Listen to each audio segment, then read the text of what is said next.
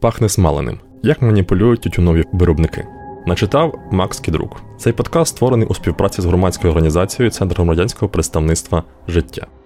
Уявляєте, якби за рік померли всі жителі Нью-Йорка? Причиною цього мала б бути техногенна чи природна катастрофа, атомна бомба або якась інша подія світового масштабу. Однак насправді щороку понад 8 мільйонів людей, а приблизно стільки живе в Нью-Йорку, помирають від куріння безпосереднього чи пасивного. У небезпеці ще одна п'ята світового населення. Стільки людей регулярно споживають тютюнові вироби. Проте останніми роками загальна кількість курців зменшується, і тютюнові компанії не полишають надію підсадити на свою продукцію більше людей.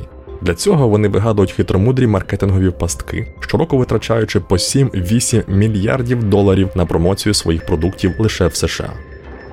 Без варіантів. Європейці запозичили культуру до споживання тютюну в корінних жителів Америки, тож активно поширюватися серед європейців вона почала у 16 сторіччі. І вже через 100 років з'явилися перші відомі на сьогодні публікації про шкоду куріння. А це ж було ще задовго до початку ери еталонних рандомізованих плацебо-контрольованих подвійних сліпих досліджень.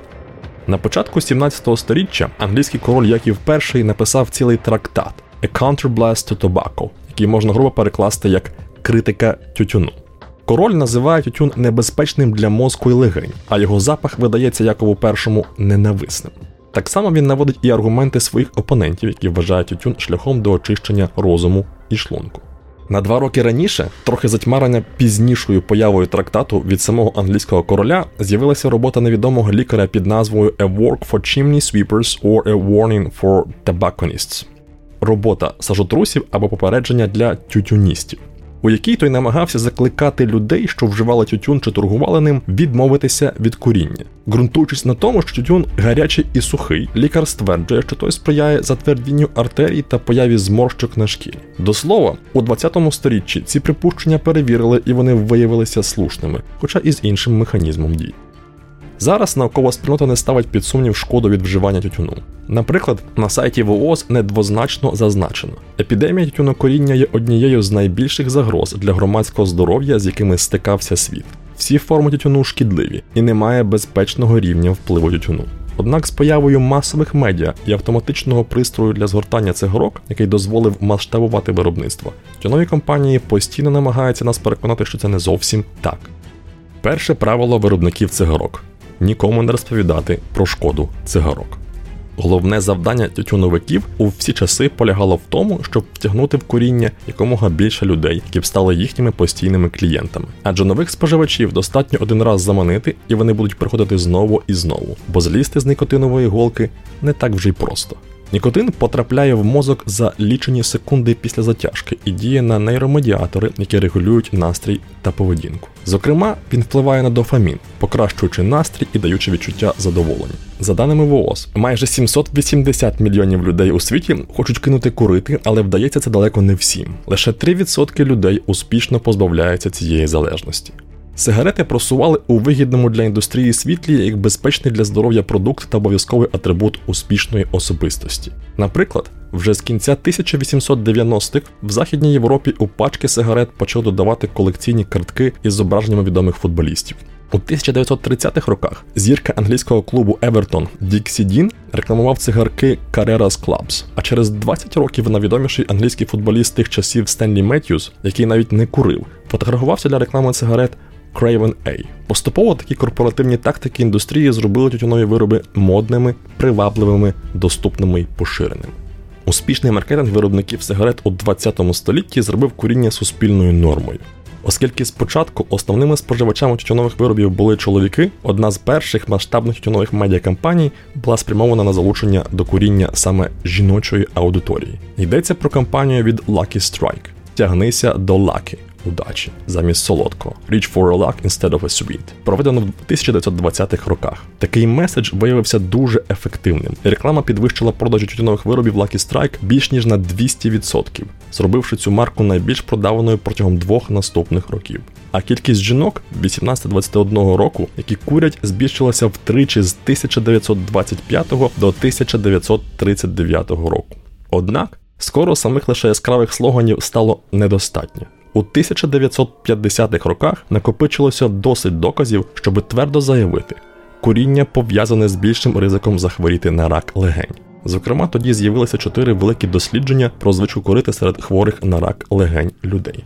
У 1957 році Служба охорони здоров'я США випустила першу заяву про куріння як причину раку легень. А у 1962 році дослідники з Лондонського королівського лікарського коледжу заявили, що взаємозв'язок між курінням та раком легень є причинно-наслідковим. Наступні дослідження серед американців дійшли тих самих висновків. Куріння сигарет є серйозною загрозою для здоров'я і пов'язане із захворюваннями та смертю від раку легень, хронічною бронхолегеневою хворобою, серцево-судинними захворюваннями тощо.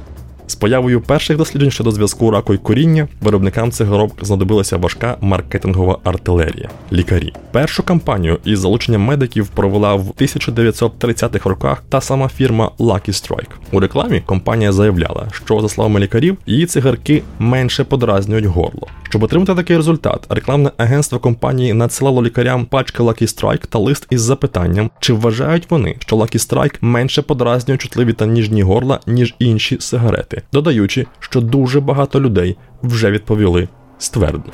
Чимало лікарів погодилися з цим твердженням. Це не дивно, адже тут використовується одна з маніпулятивних стратегій бажання людини належати до групи однодумців. Люди соціальні. Ми хочемо бути не відокремленими, а в групі, яка може захистити нас. До того ж, працює підтверджувальне упередження. Якщо людина і так курила, тоді вона ще більше переконається, що вона все робить правильно, пояснює психологиня Марія Гончарова. Ще такі штуки багато використовують в рекламі, де кажуть, що 9 із 10 жінок погоджуються, що цей крем найкращий. Це створює таке уявлення навколо продукту, ніби він дійсно працює, адже інші погодились, додає вона.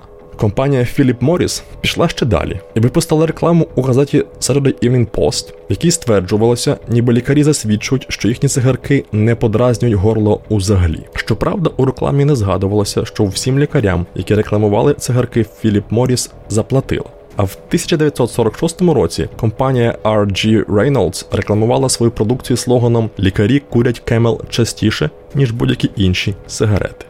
Завдяки маніпуляціям індустрії до кінця 1960-х років третина лікарів у США вважала, що кампанія проти куріння була спланованою, а докази шкоди суперечливими. Відповідно, тютюнові компанії використовували лікарів як героїв в рекламі сигарет.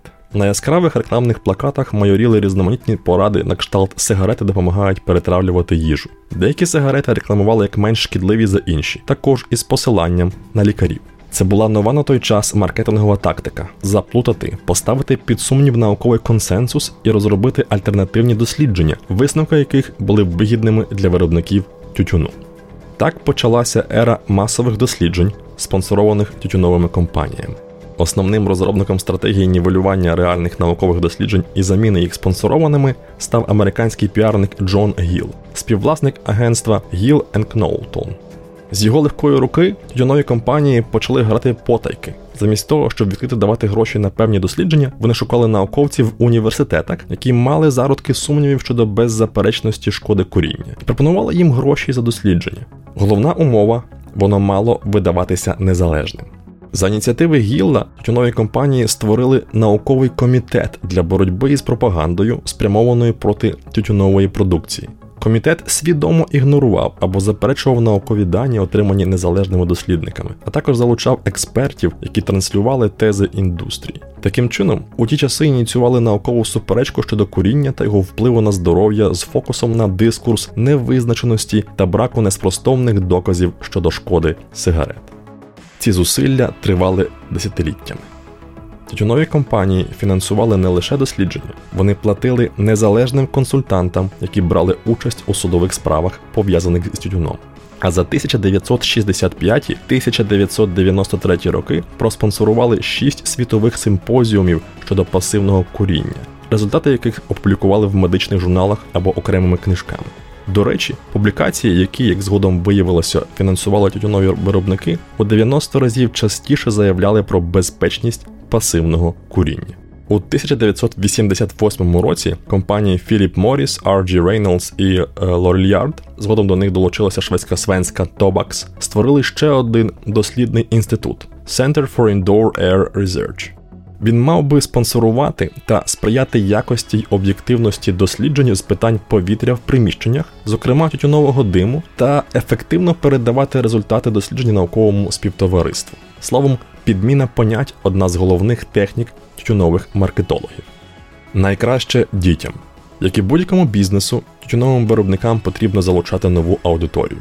А з появою законодавчих заборон на рекламу тютюнових виробів і поготів. Жінок маркетологи десятиліттями спонукали до куріння, вигадуючи тонкі сигарети і прикриваючись феміністичними гаслами на зразок Курити це жіноча справа. Тож цю аудиторію, так би мовити, обробляли давно. Потрібна була нова група, і зрештою однією з цільових аудиторій стали підлітки. Якщо привчати людей курити з маличку, потім вони повернуть маркетингові гроші сторицею. Опитування 1991 року в США показало, що 89% постійних курців віком 30-39 років уперше спробували сигарети, коли були неповнолітніми. Як результат, в усьому світі понад 40 мільйонів дітей 13-15 років наразі використовують тютюнову продукцію. Одним зі свіжих прийомів, зокрема для залучення молодої аудиторії, є реклама електронних пристроїв для куріння. Новий продукт поступово стає заміною традиційних сигарет та набуває дедалі більшої популярності серед підлітків та молоді. Насамперед йдеться про електронні сигарети, різновидом яких є вейпи, портативні пристрої для нагрівання рідини, що генерують пару, яку вдихає курець. Майже всі рідини містять нікотин, а також ароматизатори та барвники, які надають їм приємного смаку і запаху, що залучає до коріння більше молоді. Ба більше, виробники зумисне створюють електронні сигарети зі смаками морозива, печива, жуйки, цукерок чи солодких напоїв. Учені зі Стенфордського університету дослідили рекламу за 2015-2018 роки одного з найбільших продавців електронних сигарет компанії Juul, і дійшли висновку, що вона стала явно орієнтованою на молодь. На це вказують яскраві кольори банерів, вибір молодих моделей у сучасному одязі і танцювальних позах, численні промоакції на молодіжних вечірках та співпраця з популярними серед молоді інфлюенсерами. Зусилля тютюнових компаній не були марними. У Штатах кількість старшокласників, які вживали електронні сигарети за останні 30 днів, у 2018 році зросла вдвічі і тепер становить 21%. У США і Канаді ситуацію визнали критичною і заборонили рекламу електронних сигарет з ароматизаторами. Ще один поширений різновид електронних гаджетів для куріння тюнові вироби для нагрівання твени. Так називають портативні пристрої зі спеціальними тютюновими стіками, схожими на сигарети. Завдяки нагріванню виробу виділяється аерозоль, який і вдихає курець. На сьогодні в Україні системи для нагрівання тютюну пропонують два основних бренди-конкуренти IQOS та Glow. У чому полягає хитрість тютюнових компаній? Відповідь проста. Вони позиціонують твени як продукти зниженого ризику. Мовляв, під час куріння тютюн не згорає, а лише нагрівається до 350 градусів, вільняючи аромат без попелу та диму, тому носить менше шкоди для здоров'я. Ще один аргумент: у рідинах та стіках немає смол та значно менше шкідливих домішок, ніж у звичайних сигаретах. Звучить нібито переконливо. Проте нагадаємо тезу Всесвітньої організації охорони здоров'я: всі форми тютюну шкідливі і немає безпечного рівня впливу тютюну. Використання електронних сигарет, зокрема вейпів із вмістом нікотину, призводить до появи нікотинової залежності. Нікотин є токсичною речовиною, яка підвищує кров'яний тиск і рівень адреналіну, а це збільшує пульс і навіть ймовірність серцевого нападу. Водночас аерозоль е-сигарет, неважливо з нікотином чи без нього, може викликати проблеми у функціонуванні деяких систем організму. Аерозоль е-сигарет містить альдегіди, литкі органічні сполуки, поліциклічні ароматичні вуглеводні, метали, силікатні частинки тощо. Саме з впливом альдегідів, литких органічних сполук та металів пов'язують підвищений ризик розвитку раку легень. Також куріння електронних сигарет підвищує ризики хронічних обструктивних захворювань легень та серцево-судинних захворювань. За даними ВООЗ, часто в електронних сигаретах цих речовин менше, ніж у звичайних. Проте так буває не завжди. Часом їх вміст більший, ніж у традиційних цигарках або такий самий. Це залежить від виду і виробника. Зокрема, тому не можна стверджувати, що електронні сигарети чи твени хороша альтернатива для тих, хто не можна кинути курити. У вересні 2020 року вчені з Гонконгу провели дослідження, яке показало, що тютюнові вироби для нагрівання не є ефективним засобом відмови від куріння. Ба більше, деякі люди, які ніколи не вживали тютюн, починають курити звичайні сигарети саме після регулярного куріння електронних. При цьому ризик стати постійним курцем внаслідок куріння е-сигарет є втричі вищим порівняно з тими, хто не курить взагалі. Окрім того, курці, які хочуть кинути і заміняють звичайні сигарети на електронні, приблизно вдвічі частіше повертаються до звичайних, ніж ті, які кинули курити взагалі. Зараз Всесвітня організація охорони здоров'я, Міжнародний союз із боротьби з туберкульозом та легеневими захворюваннями та інші провідні організації у сфері охорони здоров'я не рекомендують вживати електронні сигарети та тютюнові вироби для нагрівання при відмові від куріння. А от тим, хто не починав, взагалі не варто зважати на жодну альтернативу традиційному курінню, адже безпечних доз тютюну не існує, як і безпечних вейпів, і здоров'я все одно постраждає. Ба більше. Пасивне куріння електронних сигарет теж досить небезпечне. Вторинний аерозоль, те, що видихає курець, містить ацетальдегіди та формальдегіди, летючі органічні речовини, нікотин та важкі метали. До того ж, нікелю і хрому в такому аерозолі більше, ніж у диму від звичайних сигарет. Звісно, нестача даних щодо наслідків довготривалого використання е-сигарет не дозволяє зробити чіткі прогнози щодо подальшої долі їх споживачів. Особливо мало даних щодо впливу ароматизаторів на курців. Тім інформації достатньо, щоб вказувати на небезпеку електронних сигарет для здоров'я. Починати їх курити точно не варто. Те саме стосується і систем для нагрівання тютюну. Поки що неможливо оцінити, якої шкоди вони можуть завдати здоров'ю в довгостроковій перспективі. Однак в офіційному звіті ВООЗ йдеться про те, що аерозолі пристроїв для нагрівання тютюну містять понад 50 канцерогенів, тобто майже стільки ж небезпечних сполук, що і звичайний сигаретний дим. Важливо вказати, що компанія PMI наразі звітує про рівень 40 з 93 небезпечних і потенційно небезпечних сполук, що містяться в основному аерозолі IQOS. Рівні незгаданих 53 небезпечних і потенційно небезпечних сполук, з яких 50 є канцерогенними, невідомі. Постійне потрапляння цих речовин до організму може загрожувати розвитком проблем з дихальною системою, серцево-судинних хвороб та раку. До того ж, 2020 рік приніс круцям нові ризики, адже COVID-19 насамперед вражає саме легені, які і так постійно страждають від небезпечного впливу тютюнового диму. Також куріння завдає непоправної шкоди імунній системі, а отже, погіршує здатність організму боротися з інфекцією. Тож споживачі як традиційних, так і нових тютюнових виробів стикаються з підвищеним ризиком важкого перебігу COVID-19. Попри гучні заяви ВООЗ та інших організацій, тютюнова індустрія продовжує маніпуляції і, на жаль, робить це досить успішно. Так, результати діяльності тютюнових компаній та їх впливу на формування громадської думки можна легко окреслити в цифрах. Наприклад, згідно з нещодавнім опитуванням КМІС, майже половина респондентів переконані, що електронні пристрої для куріння є менш шкідливими ніж сигаретами, а 37% що ці пристрої допомагають людям кинути курити звичайні сигарети.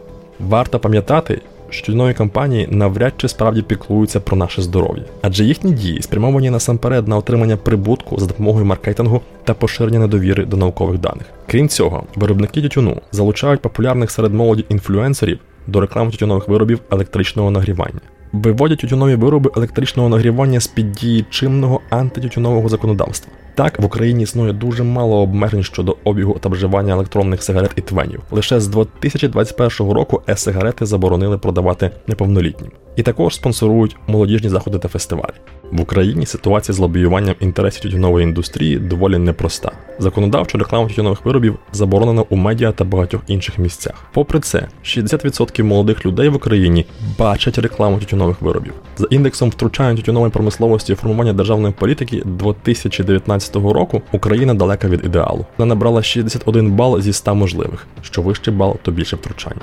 Наші проблеми, які в багатьох сферах: непрозорість, корупція, незаконна співпраця чиновників з тютюновими виробниками, а також відсутність покарання за невиконання законів. Як боротися з впливом тютюнової індустрії? Найпростіша порада це почати із самих себе, мислити критично, перевіряти дані та поширювати інформацію, якщо нові виробники порушують закон. А якщо ви самі хочете кинути курити або прагнете допомогти рідним або друзям, прочитайте поради від Міністерства охорони здоров'я. Також в Україні є безкоштовний сервіс допомоги Я кидаю курити.